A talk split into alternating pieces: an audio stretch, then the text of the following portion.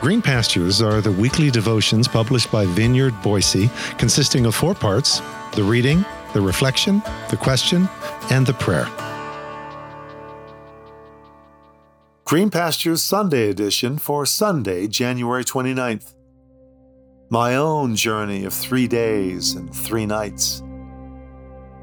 Earlier this past week, I asked this question What's the longest journey of three days and three nights you've ever had to take when you had to go to hell and back, as we often say in our culture? How did you survive?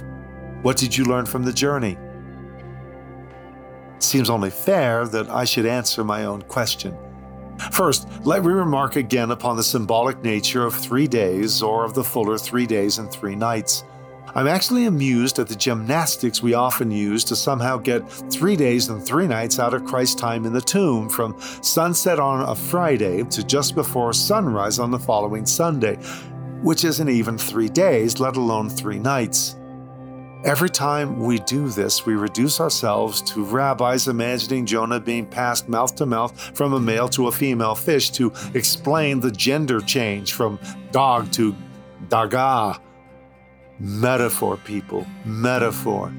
To journey three days and three nights is to journey to hell and back. The time element isn't meant to be literal, it's more parabolic, remember? For many of us, would that it were only three days and three nights for such a journey. My own recent, for I've had a few, three days and three nights journey was more literally nine months which is most appropriate since it was very much yet another time of rebirth for me. This three days and three nights journey began with surgery in March of 2012 to remove a malignant tumor in the upper intestinal tract, a resection removing six inches of that upper intestine. The lower intestine was nearly all removed in 1978. What can I say? I'm a gutless wonder. Okay, TMI, I know. But what birthing or rebirthing process isn't messy? The successful remover of the tumor was followed up by the installation of a chemo port in my upper left chest for 12 rounds of chemo that commenced the following month as my inner world was infused with three different toxins.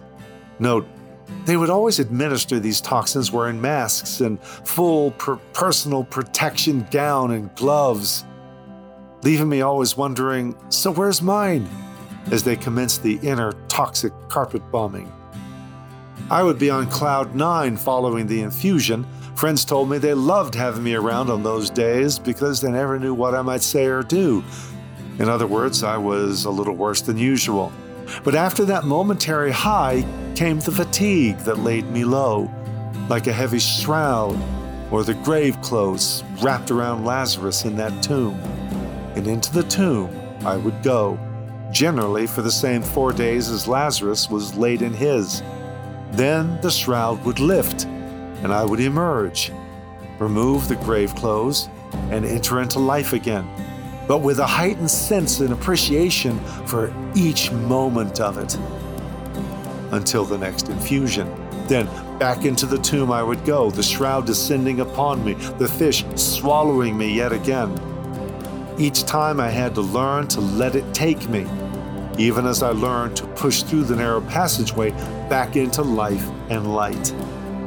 Death to life, grave to rebirth, rinse, repeat 12 times. Talk about dog days.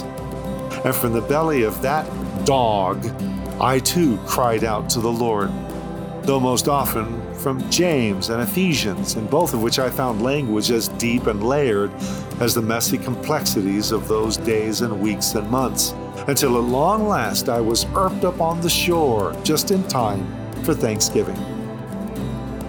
And my Nineveh upon emerging from this dag gadol? Well, I'd say that's the dance floor. As I saw what I learned about love and life and God while dancing in bars, but that's a book all its own that I'll have to write someday. This is what I mean when I say Jonah is parabolic. It's not just his story and experience, you see. It's his story and experience speaking to us about our own.